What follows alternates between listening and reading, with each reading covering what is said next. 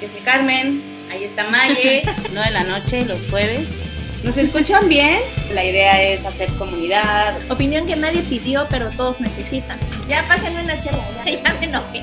Si abarcamos desde muchos campos, nos fortalecemos como mujeres. El lugar más honesto donde hemos estado entre nosotras es el baño en el bar. Oh, diosas devotas. Hola a todas, hola a todos, todos. Buenas noches. Buenas noches. ¿Cómo están? Esto es Odiosas Muy bien. Como cada jueves estamos en vivo a las 9 de la noche. Yo soy Carmen Bravo, estoy con Mayeli Villatoro y nuestra invitada esta noche, Sofía Aquino. Bienvenida, Sofía. Eh, Qué gusto tenerte. Buenas noches, hola. Estoy muy emocionada. Eh, estamos más emocionadas, esperamos que disfrutes con nosotras, que nos compartas todo esto que sabes, que nos conoces de ti, de tu trayectoria, de cómo, cómo empezó y tu larga carrera que llevas en los medios de comunicación, en la decanía, en todo, todo lo que has hecho. Cuéntanos, ¿qué no ha hecho Sofía Aquino? Ay, ay, ay, ay, ay, qué buena, esa pregunta me encanta. Fíjate que me considero una persona súper curiosa en todos los sentidos, me gusta mucho vivir la vida. Ah, ayer tuve la oportunidad de dar una, una conferencia eh, de lidera- liderazgo en tiempos de crisis y me di cuenta que mm, los jóvenes de hoy en día se enfocan al celular, a la vida, al internet, al antro, y los jóvenes, cuando a mí me tocó ser joven, eh, era una juventud completamente diferente, era hacer ejercicio, eh, para moverte a un lugar tenías que desplazarte, eh, no sé, en taxi, era, no, no cualquiera tenía coche, no te podías comunicar tan fácilmente con los demás, entonces lo planeado se tenía que seguir, no es de última hora te mando un WhatsApp y cambian los planes, entonces desde muy pequeña he sido una niña muy inquieta, me ha gustado hacer de todo. Y ayer que platicaba con los jóvenes, yo les decía, oigan, ¿y ya hicieron esto? Y los chavos, no. Y no han hecho, no.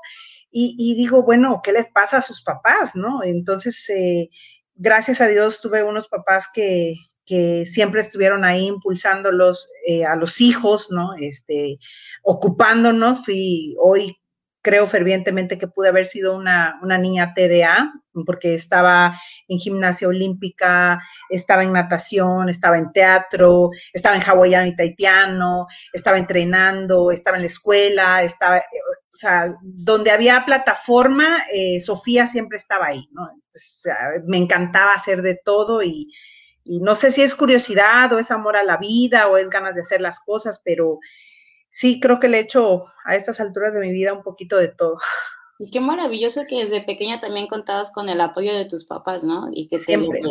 te lo, no sé, te lo, te lo exigían ellos, tenías como que parte de, de eso, ¿no? Era como que no, tenías- no. querías hacer esto y esto y tus papás te decían, sí, yo te llevo.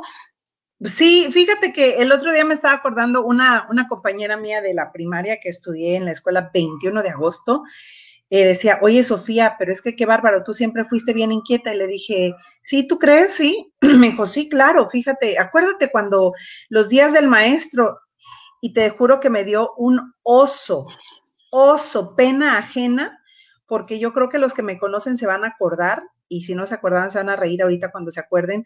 O sea, yo llegaba a la dirección con una maleta y le decía a la directora, este, Nelly Aragón Cosca, en paz descanse, le decía, este, maestra, el maestro voy a hacer eh, yo eh, Pati Chapoy, ¿no? Tenía un programa, Pati Chapoy estaba de moda, ¿no? Y sí, ah, sí, ¿qué vas a hacer? Va a ser, no, pues siempre en domingo, pero es Pati Chapoy la que va a conducir. Entonces lo que hacía era, llegaba con mi maleta, me caracterizaba de Pati Chapoy, me ponía, imagínate qué oso en plena plaza cívica de la escuela, todos los primeros, segundos, terceros, cuartos, quintos y sextos grados, A, B y B, sentados ahí viéndoles, viéndome a mí, caracterizada de Pati Chapoy, y decía, y ahora les voy a presentar a Daniela Romo, y me metía corriendo a la dirección con las zapatillas de mi mamá, me quitaba la ropa, me ponía un fondo negro de mi mamá, que después se enteraba y casi casi me cacheteaba porque le agarraba yo la ropa interior de cabello, y salía cantando de Daniela Romo, y luego Daniela Romo presentaba a Yuri, después Alaska y Dinarama, o sea, y yo me ahorita, me, me, el otro día un compañero me recordó y te juro que me da una vergüenza. Yo dije, no, no es cierto. O sea, eh, siempre he sido muy inquieta. Ah, aparte, cuando salí el ballet folclórico también estaba ahí y bueno, o sea, siempre estuve presente en todas las oportunidades que habían eh, para hacer cosas, siempre estaba ahí. Dependí de todo, hice de todo, no sé. ¿Qué signo eres, Sofía? ¿Eres Leo de casualidad? No, Virgo, soy bien Virgo. El signo, ¿va a ser tu cumpleaños? ¿Va a ser el signo del en cuerpo? Septiembre, en septiembre. Sí. Maravilloso. Entonces, poner por algo ahí muy Leo, porque a los Leo les encanta figurar también. De ahí es, de ahí también que eres comunicóloga, te encanta estar en los medios, de ahí tú. También, yo creo que se nace con esa chispa, ¿no? Esa chispa de querer comunicar y contar chistes y pararte y que te vean y el escenario. ¿Estás de acuerdo? Sí, sí, fíjate que sí. Eh, eso es bien cierto y, y, tengo las fotos desde que soy chiquita.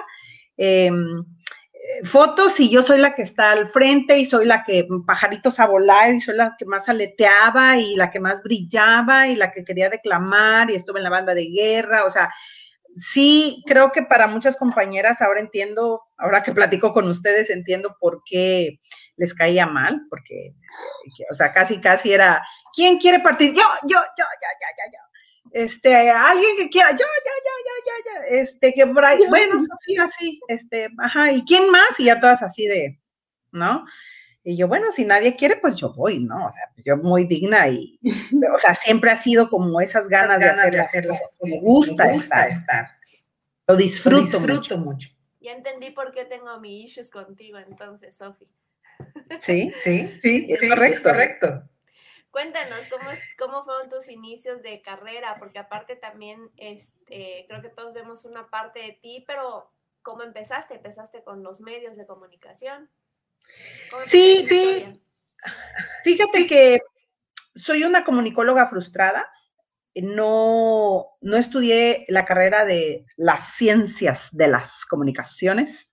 Eh, no estudié comunicación. Eh, por ahí tuve un conflicto juvenil, como muchos pasamos en su momento, y eh, no paso el examen de la UNACH y dije, bueno, el que es perico donde quieres verde, entonces yo no necesito un título para hacer lo que yo quiero hacer. Entonces, a ver, para no perder el tiempo, porque siempre he traído esa onda en la mente, el tiempo, ¿no? No perder el tiempo, aprovechar cada minuto. Entonces, para no perder el tiempo y un semestre, un año, y de aquí que me, si me aceptan y si paso el examen, aparte no habían las carreras ni, ni las este, escuelas particulares como hay ahorita, dije, pues, ¿qué, qué, qué estudio? ¿Qué estudio? ¿Qué estudio? No, pues derecho, ¿no?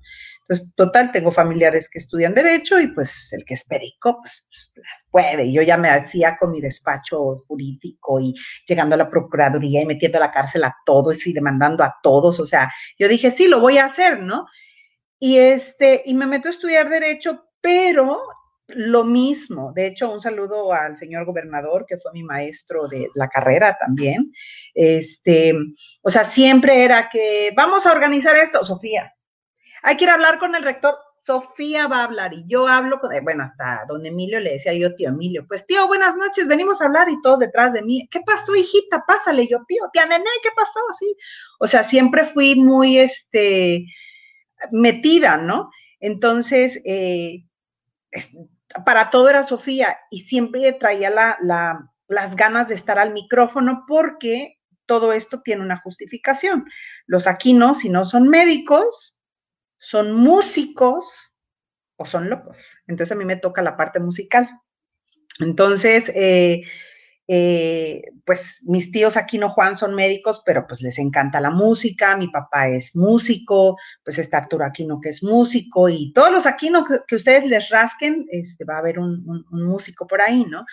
Y, este, y yo quería cantar, ¿no? Entonces alguna vez pues mi papá tiene una voz muy bonita, mi papá fue integrante de un grupo que se llamaba Los Dapkis, eh, vivió en México, participó en las caravanas artísticas y bueno, entonces alguna vez pues yo me pongo a cantar y yo, papá, voy a cantar y mi papá así este, yo creo que le das a la bailarina o algo así, ¿no? Entonces, nunca se me dio la voz, nunca, nunca, y lo que de verdad yo quería cantar, yo quería estar en un escenario y bueno, lo más cercano pues era la conducción. Eh, me hago de unas amigas que trabajaban en Radio Núcleo y así de, oiga, yo quiero ser este locutora. Ajá, sale, ¿no? Gran casting, ¿no? El próximo jueves. Y en eso llego al casting y la gran cola. Dios mío. Y, o sea, veías a todos y hasta con bufandas, ya sabes, cuidando la voz y veías, en, en un casting es muy chistoso porque ves de todo tipo de gente, ¿no? Y este, y bueno, el chiste es que no hago el casting, en ese momento pasa algo con una colocutora que estaba al aire, casualmente yo estaba en la oficina de don Alex Ariciaga, que le mando un beso enorme, y yo, buenas tardes, pues yo soy locutora. Ah, sí, ¿dónde has trabajado? Ah, um, por ahí, este, yo conduzco los eventos de mi escuela y yo, o sea, me vendí al 100 y me dijeron, sí, permíteme tantito, y yo así de, no me hicieron caso. Entonces hubo, una, hubo un problema con alguna locutora en ese entonces, eh, una persona que estaba al aire, y dijeron, China, ¿quién vamos a meter al aire? Y yo, ¿no? Este, ¿no conoces una locutora? Y yo, es que hay que ver quién, y yo, yo tengo mucha experiencia con el micrófono. Este, permíteme, y le dicen a Pepe Roqueñi, oye, ¿le puedes hacer un, un, este, una prueba a esta chica? Ah, perfecto. Me meten a la cabina. Bueno, me dijeron, ya, ya, cállate, ya, cállate. Me dijeron, sí, sí va al aire. A ver, pues vamos a ver, total, habían patrocinadores y compromisos que cumplir y pues vámonos al aire, ¿no? Y así es como empieza el, eh, el programa del choreo. Ustedes yo creo que ni habían nacido.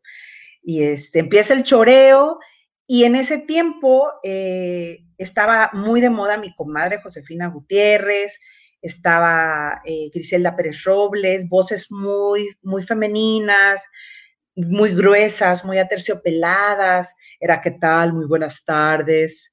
A eso iba. Eso que o sea, vamos a escuchar Antes esta la voz de radio era así, ¿no? Como muy buenas tardes, como lo comentas. y era como tenías que impostar voz para radio. Tenías que decir, hola, ¿qué tal? Buenas tardes. Este, o sea, tenías que impostar la voz. Tenías que matizar la voz para que la gente pudiera escuchar esa melodiosa voz de la radio, ¿no? Entonces, eh, siempre he sido un poco eh, salida.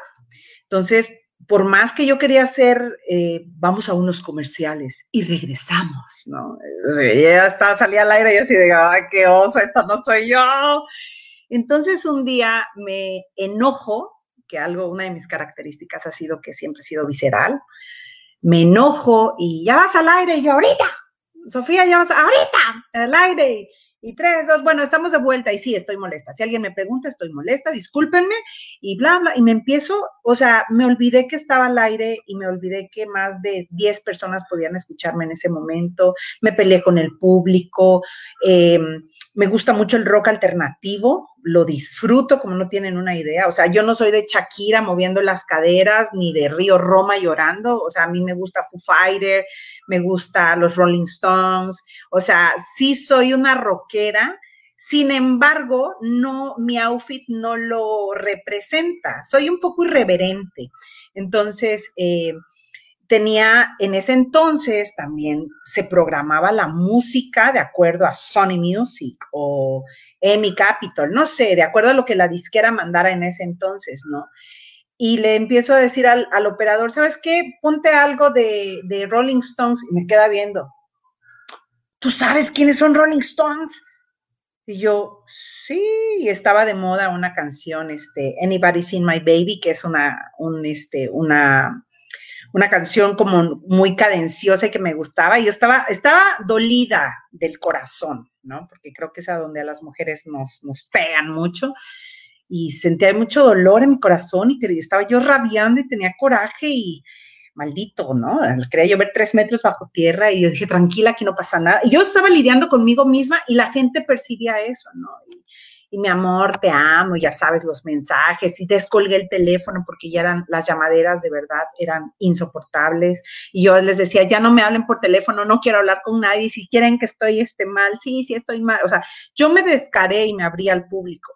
Al otro día empieza este, eh, eh, eh, le empiezo a cambiar música, me llaman la atención, y les digo, bueno, ponte, este, no sé, Arjona, sale, va de nuevo a Aerosmith, ¿no? Este, este, cambiaba la música y eso le empezó a gustar a la gente, ¿no? A encontrar como una, un programa de radio diferente, donde, que, es la tendencia que hoy por hoy se maneja eh, en, este tipo de programas, por ejemplo, donde realmente eres tú, no estás eh, cubriendo la máscara y la pose y aquí divinas y, ¿no? O sea, realmente eso le gustó mucho a la gente y de repente eh, recuerdo que vino Lupita D'Alessio al Poliforum, ¿no?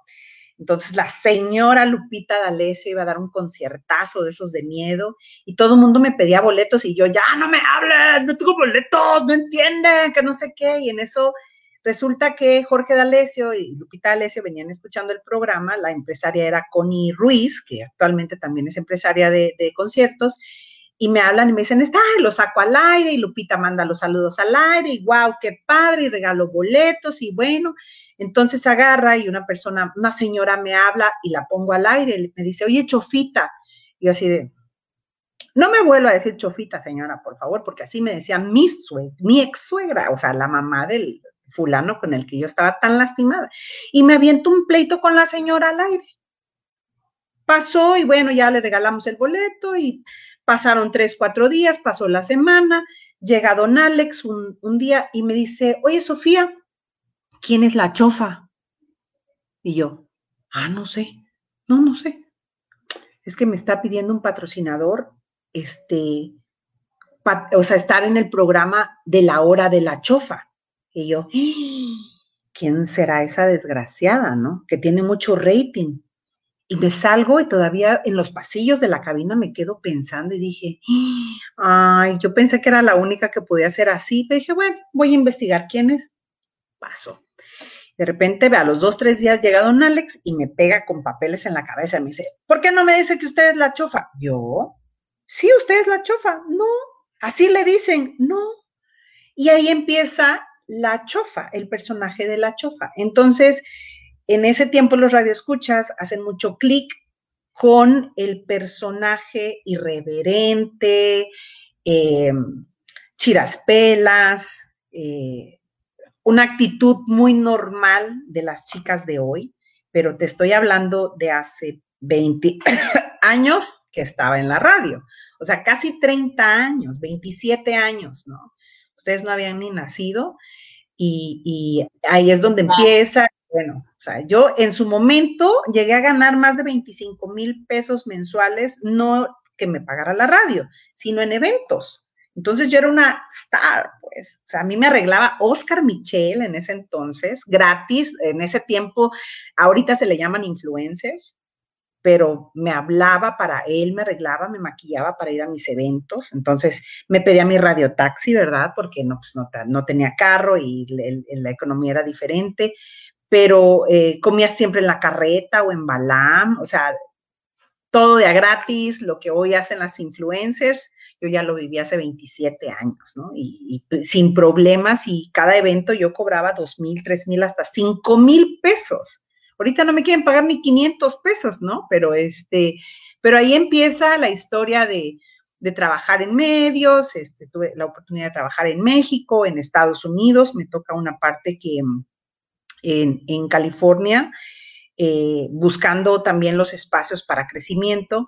Eh, trabajo en una estación de radio que se llama KHDC, KHDC, este radio bilingüe, y tuve un programa a nivel nacional en Estados Unidos, bilingüe, eh, que lo pagaba California Endowment, que es, hagan de cuenta, el gobierno, para comunicar a los mexicanos y a la comunidad latina sobre embarazos, sobre alimentación, principalmente, que eran problemas de salud, que el gobierno le invertía mucho a la educación, o sea, decirles que, que usaran condón, que se protegieran, que comieran bien, porque cuando los mexicanos se enfermaban al gobierno les salía muy caro, ¿no? Y ahí sale la chofa otra vez. No, bueno, o sea, tenía yo mi, club de fans en, en eh, Greenfield, Greenfield se llama, que es donde está la cárcel, hagan de cuenta la mate sin talapa, me llevaban rosas, me mandaban cosas de la cárcel, no, no, no, porque les ponía aparte rock en tu idioma, o sea, y, y fue muy padre, ¿no? En ese entonces, de ahí me hablan de Univisión, que está, hay una repetidora que es KSMS, Canal 69, ahí de la bahía de Monterey Bay, y les gustó mucho mi voz, ¿no? Y yo así de, Claro, yo soy la privilegiada de Chiapas, o sea, yo grababa todos los comerciales de Chedraui, de las galas y de las de Granda, ¿no? Y este, y ya empiezo a grabar, empiezo a hacer voz en off para Univisión, y de ahí eh, de repente me, siguen invitando y en eso eh, me ve un director y me dice, oye, oye, me dice, ¿y has hecho noticias? Y yo, claro, es mi fuerte la noticia. Oye, ¿puedes reporterear? Por supuesto, ¿no? ¿Sabes? Ah, soy máster, ¿no? O sea, yo puse la primera piedra de Canal 10 casi, casi, ¿no? Entonces, me vendí muy bien y, estuve trabajando en, en, Univisión, ¿no? Entonces, este, en la bahía de, Monterrey, este, llegaba al Covach 13 a hacer la transmisión desde la banqueta, ¿sí? Sí, o sea, yo llegaba a la prepa 2, al Covach, y era yo así, y eran, eran muy buenos momentos, muy buenos tiempos. Cuando estuve en la radio alguna vez, eh, algunas personas de repente me hablaban que se iban a matar y con el tiempo así de gracias a ti, este, porque tú me dijiste que no me matara y así de, ¿es en serio? Y, pero siempre me ha gustado eh, reflejar esa parte mía, ¿no? O sea, ser como neta, ¿no? Eh, respeto mucho el trabajo de todas mis compañeras, obviamente, y hoy por hoy, a veces las chicas, siento yo, que con el afán de, querer ser vistas o mejor aceptadas, eh, hacemos cosas que ya no, ya no están chidas, ¿no? Entonces, a mí sí me ha gustado ser neta. Obviamente me ha traído muchos problemas personales y ya a mi edad ya le tengo que bajar. Eh, tengo dos hijos, tengo un adolescente, pero pero sí, sí, siempre fue así como muy neta y la oportunidad que hubiera siempre la tomaba a dos manos. Ale, te mando un besote, gracias. Eh, Ale Mederos es, es este, trabaja ahí en Semán y este, es una excelente fotógrafa y es de Comitán, Maye. Es tu, tu, tu, cositía. Aquí en Odiosas estoy conociendo más comitecas que, que el tiempo que estuve en Comitán. Hola, Ale. Qué bueno que estás aquí viendo a Sofi. De hecho, hay otros comentarios. Te los voy a enseñar antes de que vayan a ir porque están larguitos, entonces por eso no los puse. Dice, la chofa era quien se encargaba de los saludos que nos enviaban a la radio y nos dedicaban canciones con ella. Sí. Ah, sí, esa era otra cosa padrísimo. eso de los, saludos, también lo hice en, California. Mi voz durante mucho tiempo estuvo para una, estación de Chicago que se llama Consentida y tuve un programa donde le dedicabas las rolas a ¿Ese programa no tenía un como jingle de la consentida, la consentida o algo así? No, no decía era, música, viejita, y decía, la consentida. en, Chicago, estaba, Vamos con otro mensaje y vamos a entrar este también un poco en el tema de cómo comenzaste a ser como, vamos a decirle la neni mayor. vamos a empezar a hablar de ese tema. Dice, Andy Gutiérrez, gracias a esa neni, mi marca repuntó y ahora llevamos con mi socio ya cinco años de ser fotógrafos en Eso es Truco. Sí, sí, con, Andy. Ahí esa es, otra, otra, otra, historia, también. La neni, fíjate, que, yo empecé a vender, desde que tengo, uso, de razón. Mi mamá, bueno, vivíamos, en la segunda, sur, en el mero centro de la ciudad y vivíamos en una casa muy vieja, de esas de portón de madera, enorme, tenía una ventana de madera vieja, se abría de par en par y tenía su balconcito. Entonces lo que yo hacía era, eh, fíjate nada más, mi mamá iba a Aras Bazar, ya salían en ese entonces las, o sea, checa todo lo que te estoy diciendo, empezaban a salir las cajas de conflex, de sucaritas en presentación pequeña, o sea, era como, wow, lo máximo, ¿no? Entonces, eh, lo que yo hacía, mi mamá me compraba la caja de Carlos V, la cajita de sucaritas y yo hacía un paquete. Entonces me abría yo, después de hacer la tarea, como no tenía nada que hacer, chiquita, te estoy hablando de cinco años, seis años, entonces mamá abría el portón y yo ponía mi venta de sucaritas, un chocolatito arriba y le ponía una florecita. Entonces eso costaba unos 50, un peso con 50 centavos. Y los vendía. Y luego dije, ay, voy a vender paletas. O sea, se está vendiendo porque todo me lo compraban. Voy a vender paletas. Entonces el mercado me quedaba muy cerca. Todavía en ese entonces el mercado del centro, pues yo me iba, me iba caminando este, al mercado, traía coco, hacía paletas de coco en su recipiente de metal, ¿no? De esa clásica que pones el agua, sacas la paleta, muy artesanal y vendía paletas de coco. Entonces mi mamá decía, no, ¿qué va a decir la gente que estamos muriendo de hambre? No, es que estoy ganando dinero. Entonces mi mamá me quitó la venta, ¿no? Porque estaba muy chiquita y yo con mi venta ahí en la puerta, en la ventana de la casa. Entonces, como no quería que yo vendiera, y mi bisabuela, que en paz descanse, como yo era la luz de sus ojos, mi bisabuela era doña María Pollito, que estaba en la cuarta poniente entre segunda y tercera sur, y era la señora que vendía petróleo en el centro.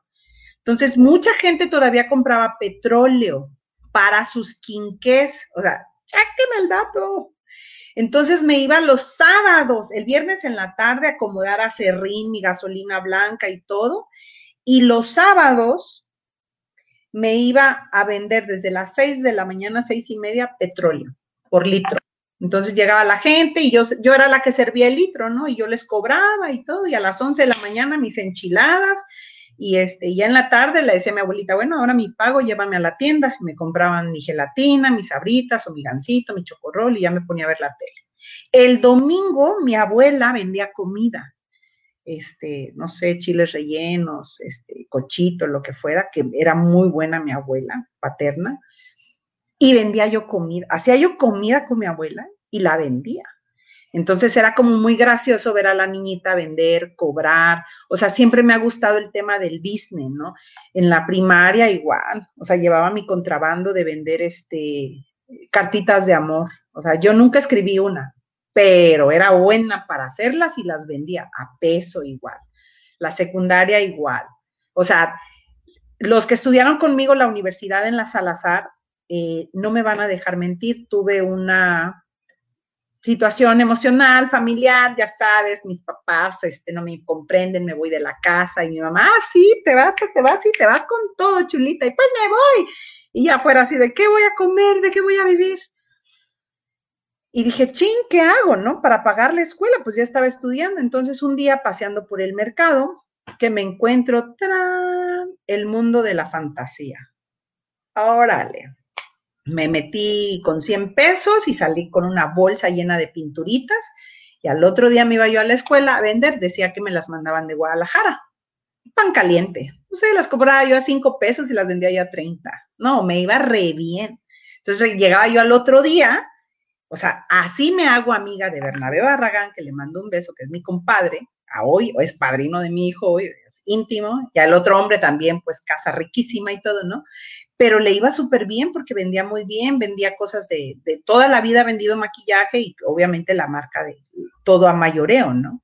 Yo le compraba de mega mayoreo y aparte le hacía así de, ya me daba mi descuentito más, ¿no? O sea, ya nos hicimos amigos y todo, pero yo, o sea, era quincena, chulos, discúlpenme, pero yo con mi libreta no entraba yo a clases por estar cobrando, porque si no el 15 no me pagaban.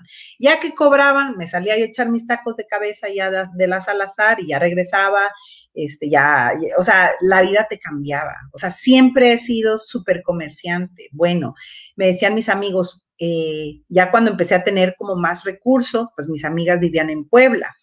Me iba tan bien, imagínate, en ese entonces me decía, me hablaba mi amiga, que la amo, Susana Negrón, Chucho, estoy muy triste. No estés triste, llego mañana. Me agarraba mi avión de Aviaxa, se imagínate, pagaba mi avión, llegaba a México, me agarraba mi camión Estrella Roja Puebla, me pasaba un fin de semana de perlas y el lunes venía yo a chambear a la radio, al periódico y, cargando siempre mi, mi maleta de ventas, de pinturita, de perfume. Entonces en México encuentro una tienda que se llama Costco, que vendía cosas caras, o sea, pero padres, Y, yo dije, ah, la camisa cuesta 200 y es Calvin Klein, la voy a llevar a vender a Tuxtla a 600, 800.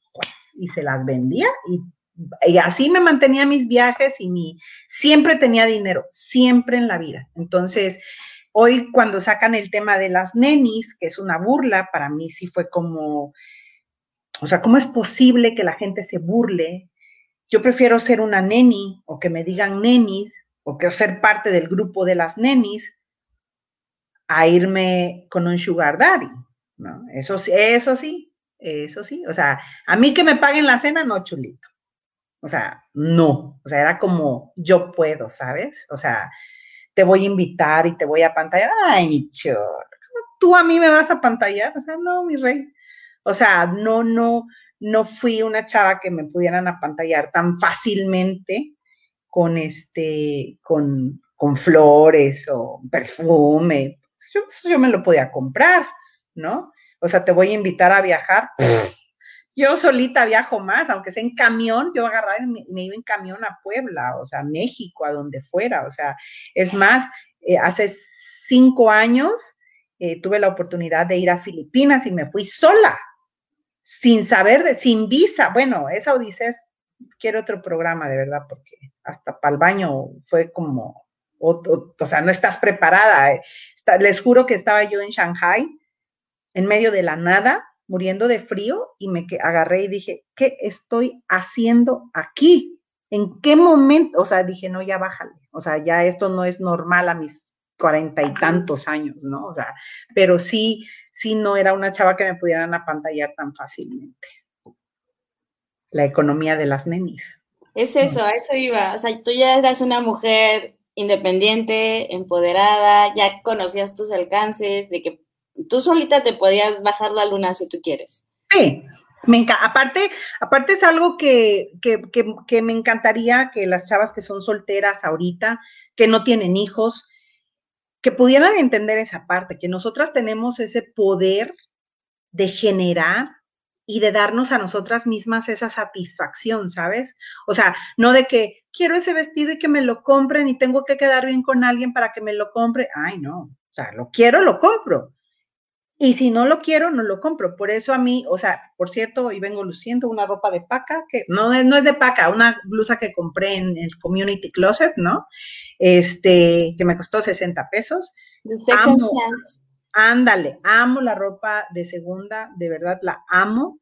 Y este, porque creo yo que la vida se trata de darnos esa satisfacción.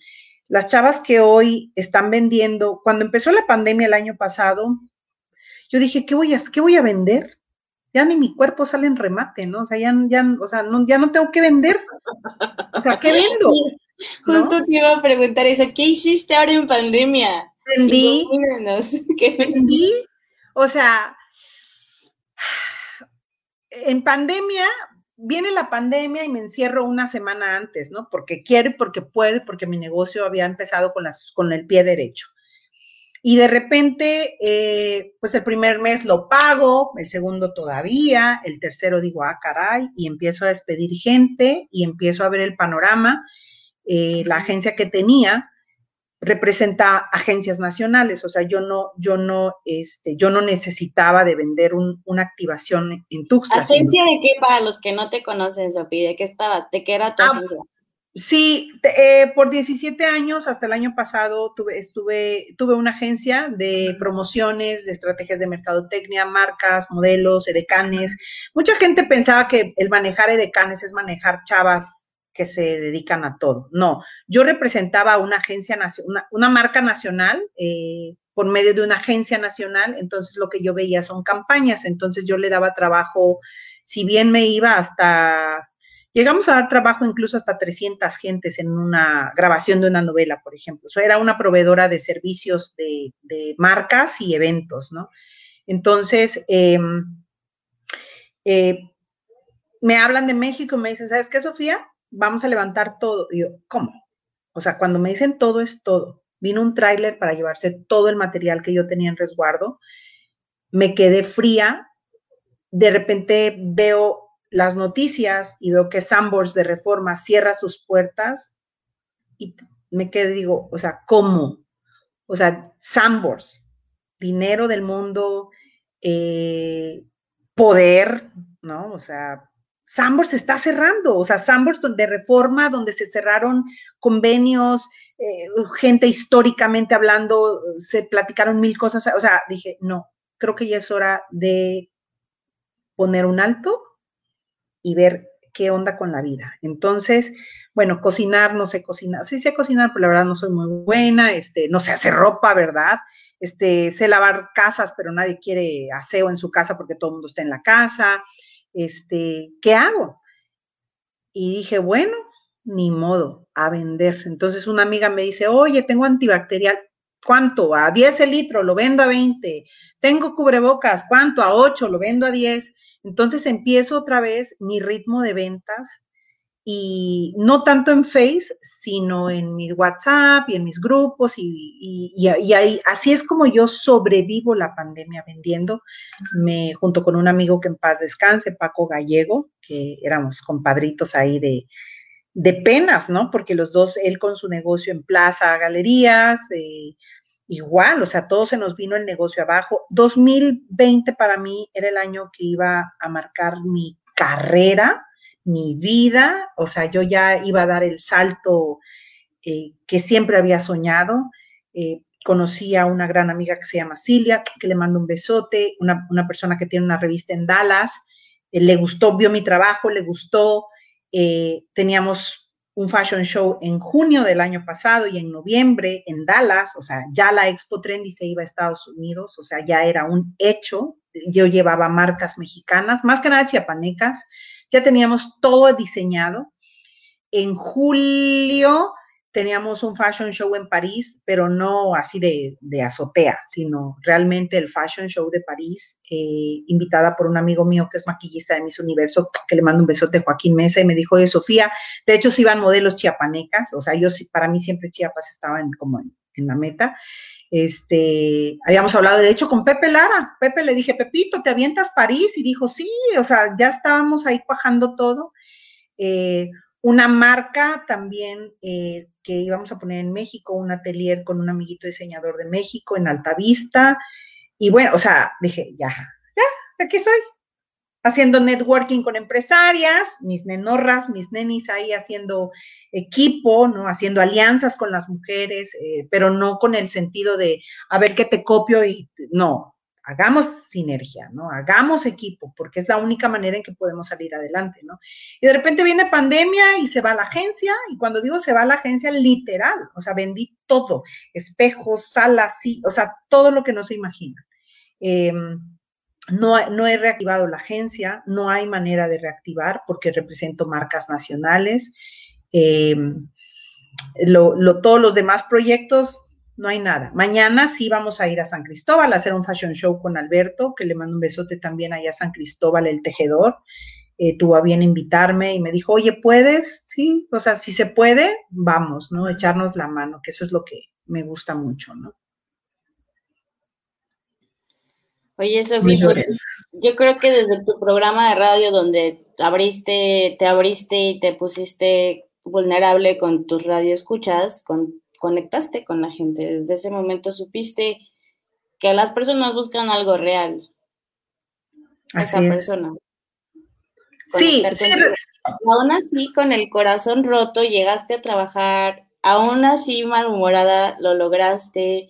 O sea, show must go on y ahí está el resultado, ¿no? De ser constante, de ser metida o salida, como decías tú, de decirle que sí a las oportunidades, de tomar las oportunidades, de no quedar pensando de, ay, pues no sé hacerlo, pero si le digo que no, capaz me corre ahorita, o, no, sí sé hacerlo, y si no lo sé, lo aprendo. Lo invento.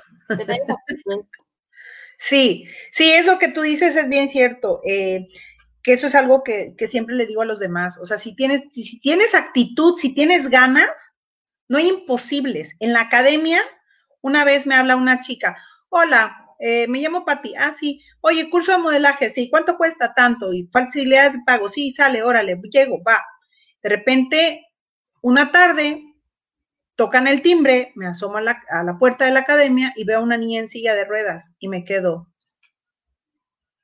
Y le dije, hola, me dice, hola, soy Pati.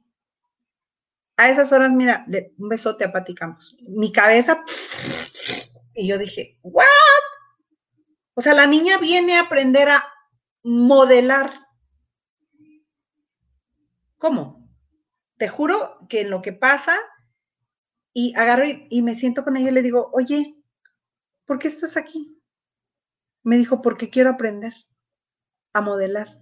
Y yo, ¿cómo? O sea, o sea, yo dije, ¿qué le digo? ¿Qué le respondo? O sea, me dijo mi seguridad, esto, eh, obviamente Patti es ella fue reina del carnaval en 2015, este, en su silla de ruedas, Alejandra Tacías le regaló un vestido divino pintado a mano y fue un momento maravilloso en su vida de ella. Ella ahora es modelo en silla de ruedas, pero fue así como. El golpe. Y dije, bueno, a ver, y la cabeza de esas horas. Y pudimos sacar un material muy bueno, muy padre y no ha sido la única, ¿no? Y que, ha estado en esos, en estado diferente, ¿no? Por así decirlo. O sea, tú dime no, Dios. oh, Dios. O sea, no me digas no, nunca me niegues nada. Es, en México, estando en México, mi hijo fue diagnosticado TDA, les digo, viví en algún momento en la Ciudad de México entonces traía este conflicto de mi hijo, TDA, y yo sola en México, y el trabajo, y yo quería brillar y hacer, y, y tu hijo es una carga, y psicólogos, y Dios mío, pastillas, medicamentos y todo. Entonces llego un día con el psicólogo y me dijo, la que está mal es usted. Y yo, ¿yo por qué? Sí. O sea, ¿no se ha dado cuenta que usted tiene un hijo igual que usted? Y yo, ¿cómo? No, ¿está usted loco? Sí, usted es un SOT. Y yo, ¿ah? ¿Cómo? Síndrome de oposición y desafío. Es usted una mujer con síndrome de oposición y desafío. Entonces, y me quedo así, dije, sí es cierto, soy SOT, o sea, descubrí que soy un SOT. Entonces, cuando me... Es la primera vez que yo escucho ese término, explícanos. Todos los días se aprende algo diferente. SOT, se llama SOT. Y mi compadre Carlos Slim es SOT. O sea, la gente eh, que es exitosa o que alcanza sus metas en la vida, eh, o porque es, obviamente es muy brillante, muy inteligente, yo digo que es gente con mucha habilidad, porque no hay que ser inteligente, hay que ser hábil, ¿no? Inteligente cualquiera, hábil pocos. Entonces, pero si tú tienes esa habilidad y aparte le sumas 10 gramos de SOT, o sea, las cosas se hacen porque hacen. O sea, si tú me dices, no, o sea, haz de cuenta que a esas horas me quiero quiero ahorcar y ¿cómo de que no? Sí se puede. Entonces, sí es un tema que te tengo que decir, eh, no me digas no. O sea, en su momento me casé dos veces porque, no sé, o sea, no era no, o sea, no me digan no, no, no, no te quieres así, me casas, no te quiero encima, o sea, no me digan no, no me digan que no puedo porque entonces les voy a enseñar cómo se hace. Y es una parte, ya sacas a un personaje, ¿no? Ese ego y yo puedo más y todos están abajo de mí, o sea, y eso también, te digo, me ha traído muchos conflictos en la vida, ¿no? Eh, eh, de que alguien te dice no y luego alguien te quiere igualar y, oye, eso yo lo hice solita, me estás copiando. Eh, te digo, es, es un la cabeza es un mundo, ¿no? Pero este. Pero pues bien dicen que las ideas se pueden robar, el talento jamás. Y de donde salió esa idea hay más. sí, claro, sí, sí, sí, siempre. Y la crisis, la crisis siempre te va a abrir eh, cañón.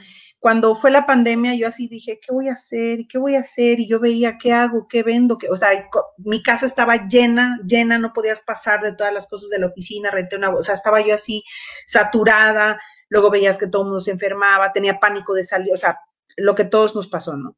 Entonces alguien me habla y me dice, bueno, ¿y a ti qué te preocupa, Sofía? ¿Cómo que cómo me preocupa? ¿Me puedo morir? O sea, la economía está mal, ¿qué voy a hacer?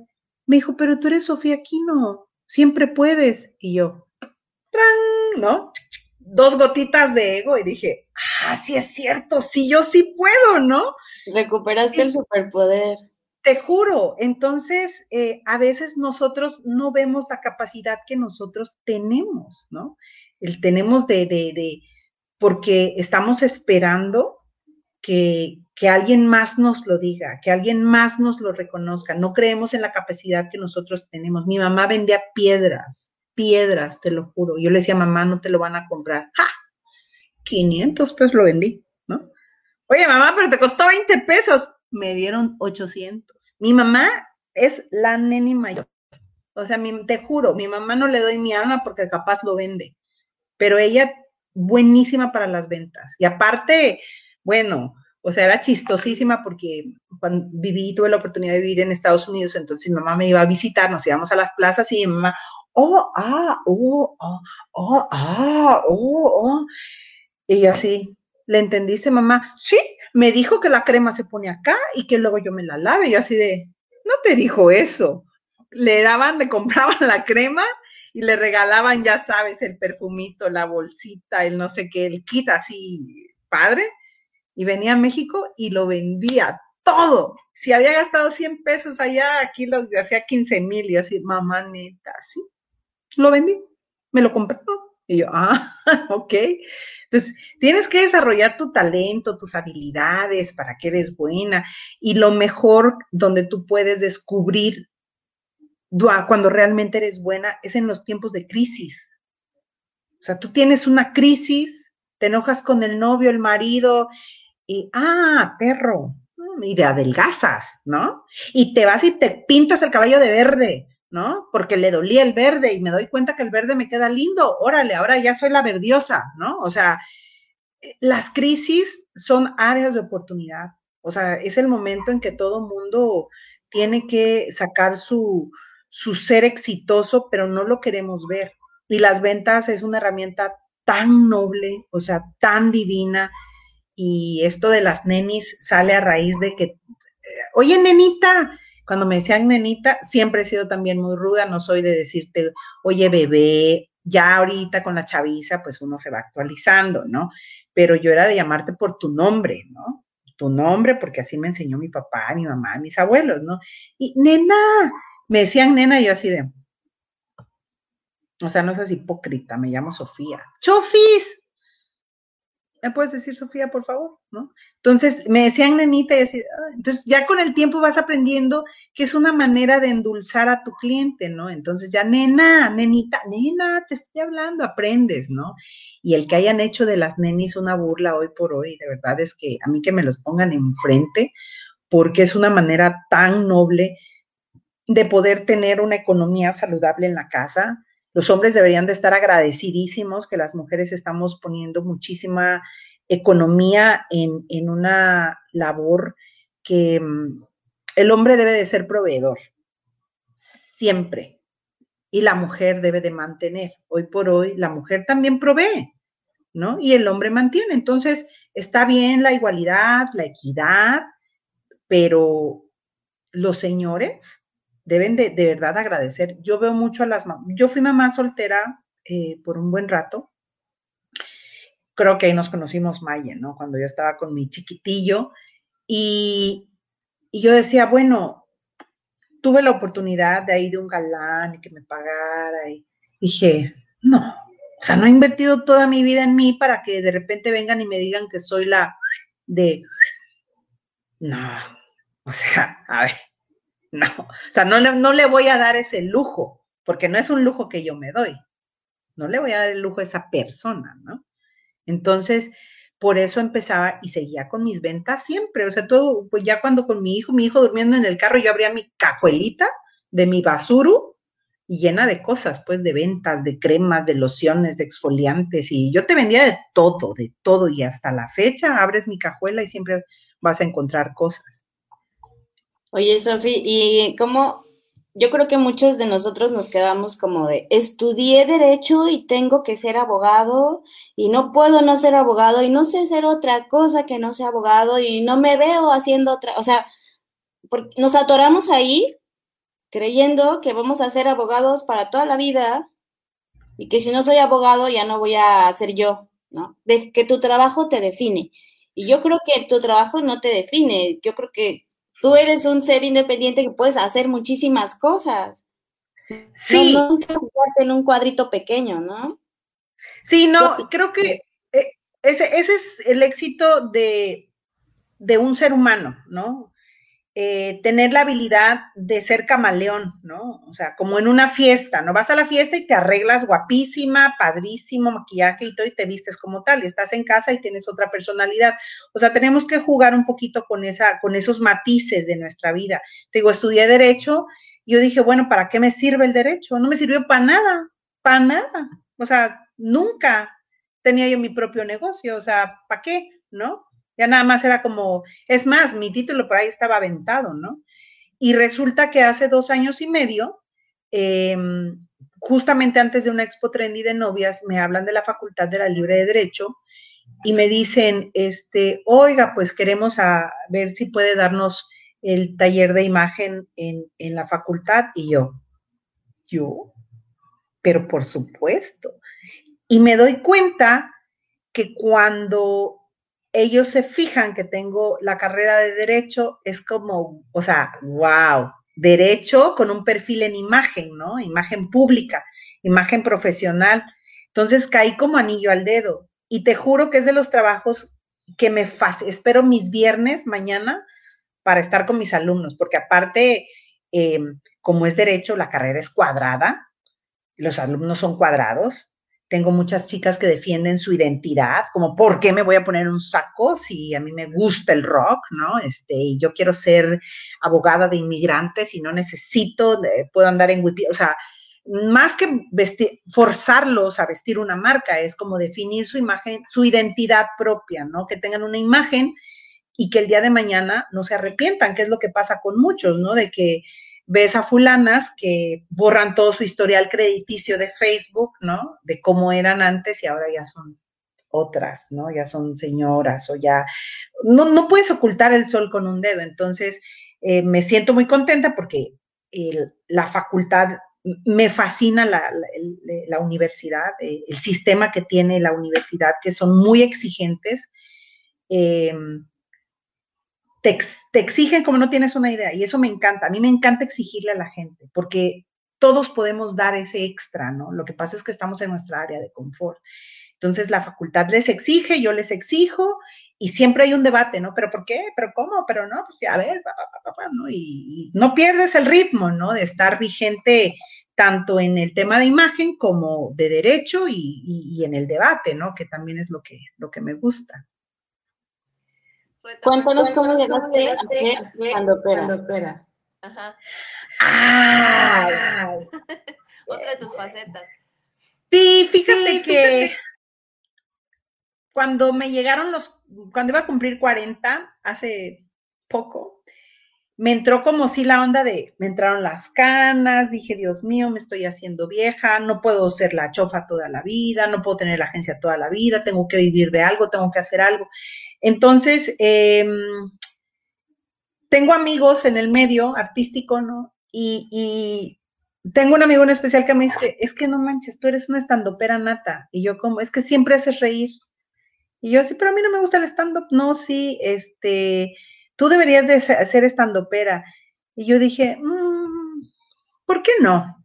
O sea, y en eso tomé cursos con, con Jurgen, que es un, stand un señor estandopero, con Gloria Rodríguez, que es la maestra del stand-up en México, que es una fregona. O sea, sí me preparé, sí estudié para. Yo pensé que un día agarraste el micrófono y dijiste, pues de aquí soy. No, o sea, ah, sí, sí, sí, sí, sí, sí, sí, es que el primer, y fue todo a raíz de una apuesta, porque estábamos en radio, estaba el Pechugas, estaba Beto, Beto, Beto, Beto, Beto, este chico que hizo también stand-up, y, y, Beto también se ha preparado mucho, ¿no? Hicimos el reto, ¿a qué no te sí? Órale, va, y en eso viene este Sosa, Sosa Fado, eh, ¿cómo se llama? Que está ahorita famosísimo. Vino a Catuxla y yo fui su aperturadora, ¿no? Entonces me dijeron, tú échate una rutina de 15 minutos. ¿Cómo rutina? Tú habla 15 minutos, ah, sale, ¿no? y empiezo. Y, este chavo me dijo, ah, pues tres madera, ¿cuánto tiempo tienes haciendo stand-up? Y yo, hoy es mi primer día. ¿Cómo? Sí, ah, pues qué bien. Entonces, oye, si un chavo que está así súper famoso, este, me dijo que tengo madera, ¿cuánto cobra el chavo? No, pues tanto por presentación. Y yo dije, ah, pues de aquí soy, ¿no? O sea, tengo amigos en México, managers, este, bla, bla, bla, eh, vienen los cursos, tomo los cursos, se me hace súper fácil. Y dije, va, Entonces ya yo ya estaba buscando con unos amigos hacer mi primer fecha en Querétaro en este, en la, se llama, ¿qué es la caja? ¿La caja? Ya ni me acuerdo. Entonces el lugar, eh, es como la catedral del stand-up en México, ¿no? El que triunfa ahí, triunfa en el mundo. Y este, y dije, va, o sea, soy la primera estandopera en Chiapas, ¿no? Y mi rutina estaba padre porque ese, eh, hablaba del conflicto que yo estaba presentando de, los, de una mujer de 40, pues que ni eres chavis, pero tampoco eres tía, ¿no? Entonces, ese conflicto hormonal y, con el marido y el hijo a lo de adolescente, o sea, estaba padre la rutina, ¿no? Y a Gloria, mi maestra, le gustaba mucho y me, me decía, hay que afinarla y hay que afinarla y sale. Viene este Vallarta, y me encanta, me encanta mucho el estilo de Vallarta y también me hizo buenos comentarios y mis amigos aquí, los managers estando, pero también moviendo, o sea, yo ya empecé a hacer mi gira que sin Talapa, San Cristóbal y en eso vamos a, a San Cristóbal. Entonces un día eh, me subo al escenario y empiezo con mi rutina y enfrente de mí había un borracho.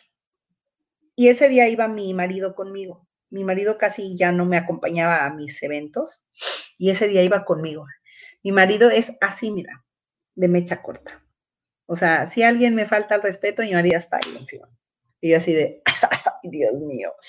Entonces había un borracho enfrente de mí en el escenario y está la rutina y bla, bla, bla. Y, y el tipo así empezó a faltarme al respeto y me empiezo a enojar y empiezo a sacar a la chofa, ¿no? A la chava esta de la radio, irreverente, este, chiraspelas, usted no se meta conmigo porque no sabe quién soy yo y le voy a enseñar de dónde viene. Entonces el borracho se me empieza a poner al brinco y, que, y, hago que todo el bar se centre la atención en el borracho, le doy la vuelta al borracho que se, se va enojadísimo, se salió enojadísimo. Y toda la gente así de... Y yo así de... ¿No? Y después, y quedo viendo la cara de mi marido y marido rojo, pues así de una más y, y así de, pero es show, pues, mejor no, sí, pero no está padre. Entonces sí me quedé pensando y dije, a ver, es mucho riesgo, em, porque en Chiapas no estamos preparados para el stand-up. Y yo no soy payaso de nadie. Entonces yo traía el conflicto de mis 40, que ya no puedo ser la chofa, me, gusta mucho que me digan chofita, me siento como querida, ¿no? Este, me gusta mucho mi nombre y ya no quiero que me digan la chofa. O de repente llegaban las, las chavas así, las modelos, ¡Ey, tú, chofa! Y así de, soy tu mayor, respétame. O sea, sí nos llevamos bien, pero respétame, ¿no? Entonces, eh, fuimos a otro lugar, no recuerdo dónde, e igual, me, eh, o sea, el clásico borracho que llega y que quiere que lo hagas reír y que quieren que digas groserías y doble sentido. Y yo dije, no, no, la, neta no, no me gusta, este, no soy payaso de nadie. Entonces agarré y dije, hasta aquí nomás. Y ya me hablaron de México, eh, la casa de los comediantes, y quería presentarme, me pagaban mil pesotes. Por, les digo, yo ya traía un plan y dije, no, o sea, no porque no quiero ser payaso de nadie, o sea, no es lo que yo he trabajado toda mi vida. Eh, me gusta mucho que las mujeres, mujeres empoderen, que se den a respetar. Es muy difícil que el hombre entienda que puedes cotorrear con ellos. O sea, no somos iguales. Cotorreamos, pero respétame y te respeto. Y a veces cuando cotorreas, los hombres piensan que ya te pueden hacer lo que tú quieras, ¿no? Entonces dije, no, no va por ahí. Ahí es donde yo cierro ese capítulo del stand-up, ¿no? Eh, porque no, no entendieron y, ya, perdón, unos compañeros que subían al escenario y eran, a ver, cabrones, ¿qué pasa? Entonces, pierde esa magia, ¿sabes? Del humor negro. Entonces dije, no, mejor no. Por mis hijos principalmente, ¿no? Porque no quiero tampoco que, mis, que, que a mis hijos le digan, ah, tu mamá es la... No. Entonces dije, next, ¿no? Oye, pues yo te Ahora grabé un por arriesgarte, por hacer algo diferente, porque ¿por qué no? Yo te felicito, porque muchas veces también nos detenemos en qué va a decir la gente, qué va a pensar mi mamá, qué va a decir de mí, o sea, pero creo que eso a ti jamás te ha detenido para hacer algo. Y para ir cerrando el tema de hoy, ¿qué consejos nos darías a todas las mujeres emprendedoras, también hombres, porque seguramente hay hombres viéndonos. Pero ¿qué consejos nos darías como para salir adelante de la crisis o, o, emprender de nuevo o que no nos detenga esta pandemia, ¿no? Como que qué consejitos nos puedes dar. De eso precisamente hablé ayer en, en, una, este, en, un, en, un, en un, una charla que di a algunas personas sobre liderazgo en tiempos de crisis, ¿no? Eh, tenemos un, un, cerebro que no lo echamos a andar, ¿no? O sea, no, estamos en nuestro confort. Voy a esperar a que venga la vacuna. Mientras tanto, no me muevo. Trabajo en gobierno que me mantengan, ¿no? O sea, y no voy a trabajar porque me voy a enfermar, pero sí hago mis cosas. O sea, esa doble moral a mí me aniquila, ¿no? O sea, dejemos de ser dobles moralistas. Las cosas o es o no es. O sea, no te medio embarazas, ¿no? No te medio mueres. O sea, te mueres o no, o vives. Te embarazas o no te embarazas, ¿no? Pero no medio como que, ¿no? Entonces, eh, es hora de tomar las riendas ahorita de, de lo que estamos haciendo, ¿no? Hazlo, ponte a pensar, haz una lista. Otra cosa bien importante para el momento que estamos viviendo ahorita. Estamos en un momento único e irrepetible. De entrada somos historia. Ya, o sea, ya. Nuestros hijos van a, nuestros nietos, si los llegamos a ver y alcanzar a tener, es mi abuela vivió la pandemia, ¿no? Este, y nuestras fotos en algún momento van a salir y todo. Entonces, o sea, no podemos esperar a que la pandemia se levante. Esto no se va a levantar. Cuando fue lo del VIH, cuando salió el SIDA, la gente no dejó de tener relaciones sexuales, buscaron la manera para continuar. Tú sabes que si tú no usas protección, te puede dar el virus, ¿no? De inmunodeficiencia adquirida. Entonces, tú sabes que si no te cuidas, te puede dar el coronavirus. Entonces, lo que tienes que hacer es adaptarte, tienes que actualizarte, vivir el hoy. O sea, hoy es tu día, hoy, como el alcohólico, solo por hoy. Haz tus planes, sí. Yo prefiero hacer planes a muy corto plazo. O sea, mi plan de hoy, de mañana y tal vez una semana. Esto me quedé muy dolida con todo lo que pasó el año pasado. Me costó entender que a veces uno pone y Dios dispone. Entonces, ¿cuántos de nosotros, con mi amigo Paco, nos quedamos en la promesa de vernos? Ya no está. Ayer hizo un mes y ya no está. ¿Dónde está? Pero si me prometió, me dijo, se fue. Entonces, estamos viviendo un momento único. ¿Quieres vender girasoles? Vende. ¿Cuál es el problema? O sea, ¿qué pasa si los vendo? ¿Qué es lo peor que puede pasar? ¿Que no los vendas? Bueno, decora tu casa y ya tienes un maravilloso día de girasoles. O sea, hazlo, no tengas miedo, o sea, da el paso, ¿no? ¿Qué es lo peor que te puede pasar?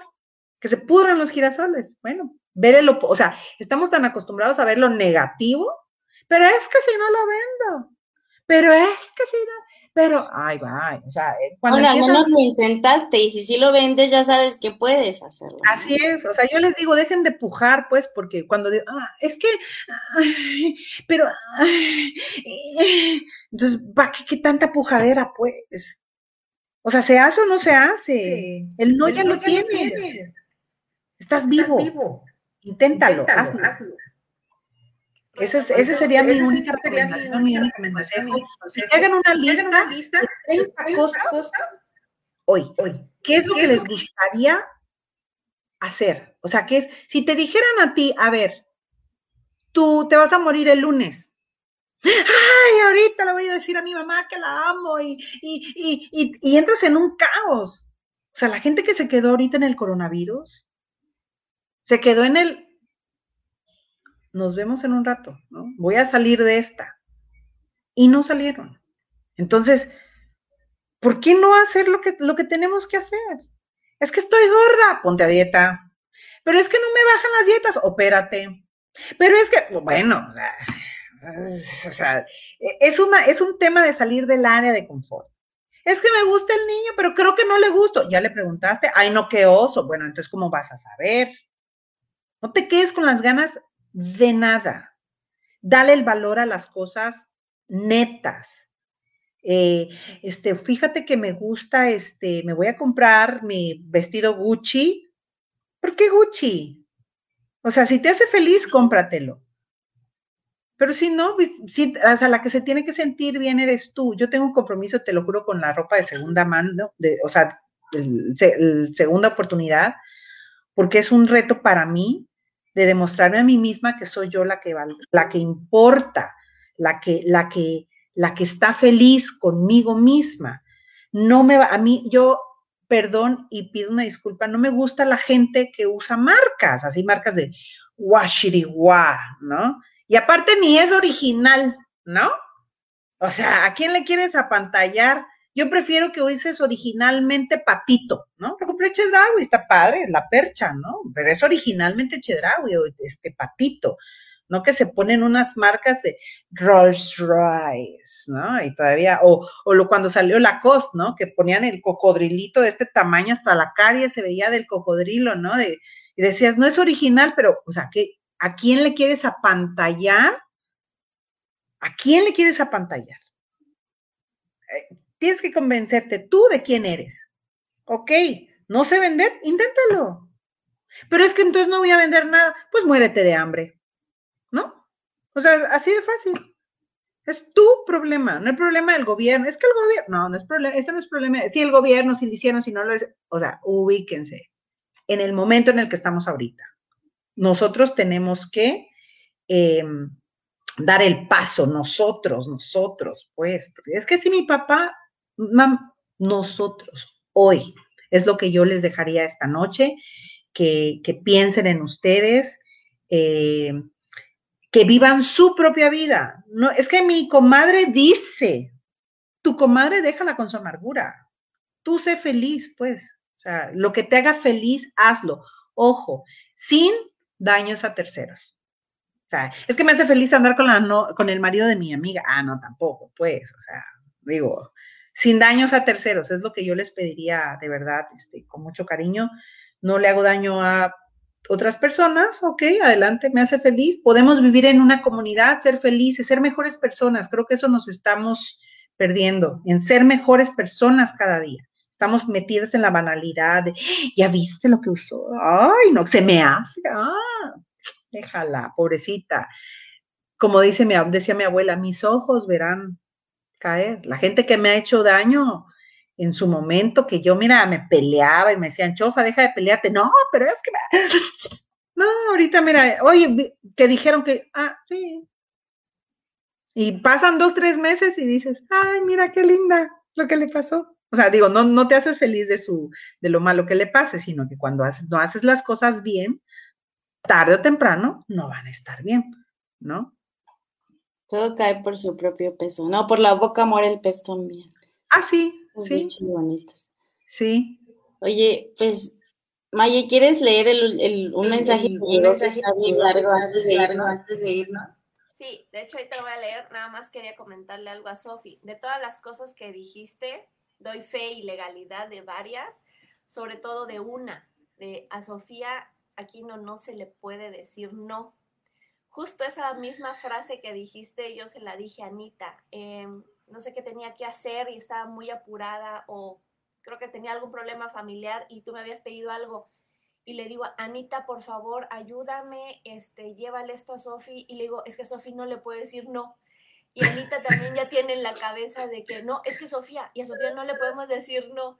Y es que es eso, es que eres una persona que impone mucho, pero no en el temor, sino en el... A mí siempre es como de, es que, ¿por qué le podría negar algo a Sofi? Sofi es movida, Sofi gestiona, Sofía procura, y yo, en serio, no hay una cosa que yo vea que, que no lo puedes lograr cuando empezó la pandemia, cuando vi exactamente la publicación de estabas vendiendo los espejos, me dio mucha, me dio mucha tristeza porque también fui parte de la academia, porque muchas cosas, habilidades o cosas que tú dices no te van a ayudar, pero en serio, ¿cómo ayudan? Eh, las viví ahí contigo y cuando vi, vi esa publicación sentí mucha tristeza.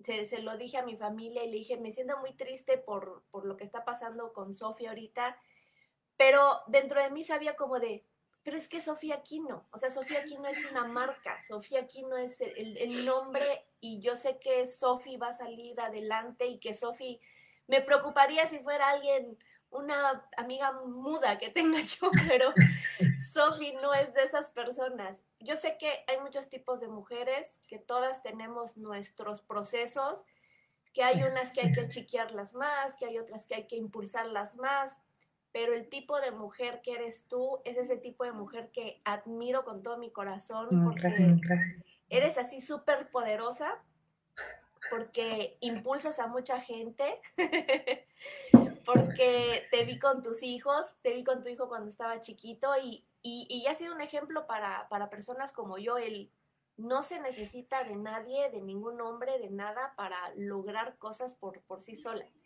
Y pasando a esta gran declaración amorosa, te voy a leer una segunda declaración amorosa.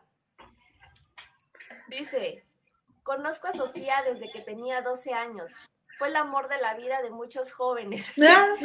es que era el influencer contemporáneos a ella, pero yo tuve el gusto y privilegio de tenerla como amiga. Puedo decirle anécdotas desde las que jugábamos burro al hoyo hasta cuando le enseñé a manejar una moto y se cayó de la moto. Y aún creo tiene una cicatriz debido a eso. La recuerdo con mucho cariño y con mucha alegría. Ella es parte de los momentos más lindos de muchos jóvenes. Un abrazo y beso a mi hermosa Cris, desde Estados Unidos, Jorge. Jorge, te amo. Jorge es un amigo que lo tengo muy, muy adentro de mi corazón, de esos, de esos amigos de, de, de, de, calle, de casa, de barrio, de vivencias. Y eso es cierto. Él llegó una vez con una moto a mi casa, era cumpleaños de no sé quién, y llega con la moto y yo, wow, moto. Y te voy a enseñar y sale. Y ya me enseñó y yo puedo sola y que se sube una muchacha detrás mío de, que trabajaba con mi abuelita, creo, eh, una niña que venía creo que de la selva, no recuerdo cómo, y yo pues en la moto, no, y me doy una vuelta y, la chamaca del miedo me hace así en el estómago y le pongo, meto al acelerador, había arena, se derrapa la moto y literal, tengo mi pierna izquierda, tengo una cicatriz así de, de que se me abrió la pierna y, y este en una moto, pero no me podían decir que yo no podía manejar, pues, o sea, les digo, es, son esas historias, no, tengo mil historias que contar de verdad. Pero besotes, Jorge, te quiero mucho hasta Estados Unidos, allá anda. Oye, pues, pues es una hora que se nos ha pasado de volada, muy a gusto escuchándote. Podríamos seguir otra hora platicando contigo sin problema, con el cafecito y así. Ay, sí, sí, estoy bien tarde. Mis noticias. Muchísimas gracias, Sofi, por darnos esta hora de iluminación para todas, de sacudón y de regaño, porque no? Piensen, despierten. Me encanta tu actitud, me encanta tu forma de ser. Y gracias, de verdad, por, por apoyar a, a todas las mujeres que han pasado por tu vida, porque yo sé que también la academia fue enfocada a mujeres y nos diste trabajo a muchas mujeres, diste trabajo y has enseñado, movido, movilizado a muchas mujeres. Muchas gracias. Cuando dijeron que no se podía ganar en Chiapas, que porque las chiapanecas pues nunca tenían talento, les digo, ¡cómo de que no! O sea, gracias a Dios hemos llevado eh, chavas al extranjero, han traído coronas nacionales, finalistas, eh, finalistas mundiales este, en, muchos certámenes de belleza o en otros países. Entonces, eh, esto es algo que, a mí sí me llena de orgullo. Eh, me dijeron que no y ya después, cuando renuncio, dijeron, ah, pues es que hay mujeres muy guapas en Chiapas y obviamente, pues, a ver, quiero ver. quiero ver. Entonces, vamos a ver qué, que, las mujeres salgan por sí solas adelante.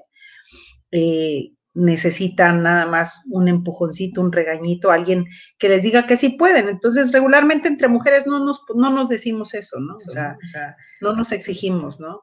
Sí, amiguis, va súper bien, ¿eh? Te ves súper, ay, sí, me encantó y, ¿no?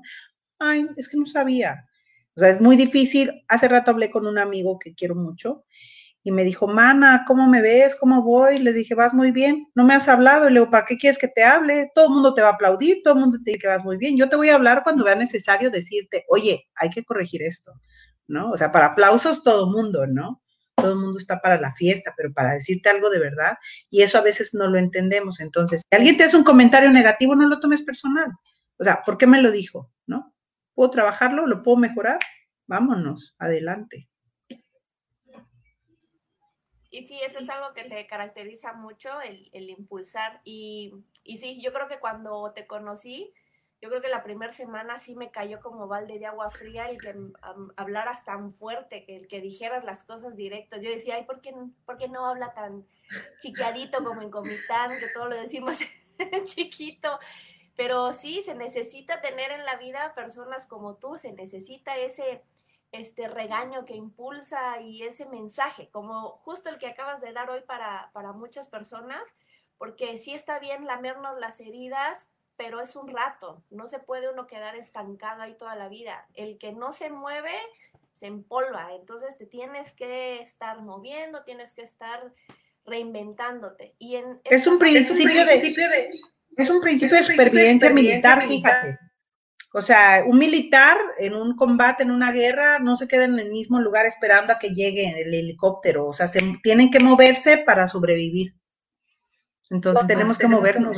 Mi papá decía, no pongas las, los huevos en una sola canasta. Eh, entendí después que no se refería literal a huevos, era no tienes que poner todo en un mismo, porque se te destruye ese sueño, se te destruye esa oportunidad y te vas para abajo porque dices, ya se me fue la vida. Y no, te puedes reinventar un chorro de veces. Así es, así es. O sea, es, eso, es, eso es básico te golpeaste, te caíste, está perfecto. Tenemos que vivir un duelo, tampoco somos machotas, pues de, ah, sí, a mí nadie, nadie, no ha nacido todavía el que, no, claro que ya nació y nacieron tres más, ¿no? Y uno nos dio más que el otro, ¿no? O sea, obvio, porque nosotros lo permitimos y está bien, o sea, pero hay que aceptar, hay que entender, ah, me golpeaste de esta manera, ¿qué tengo que aprender? Que no voy a dar precisamente a lo mejor todo o, no sé, o sea, ya cada mujer es completamente diferente.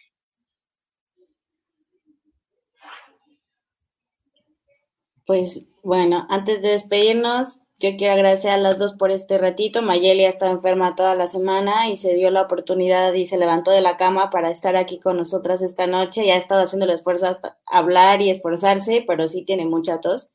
Muchas gracias, Sofi, por tu ratote también que nos has compartido esta noche, por, la, por aceptar la invitación. Esperamos en otro episodio poder volver a contar con tu presencia. Sabemos que tienes mil temas para compartirnos. Mañana va a estar este episodio en Spotify ah, para que puedan escucharlo.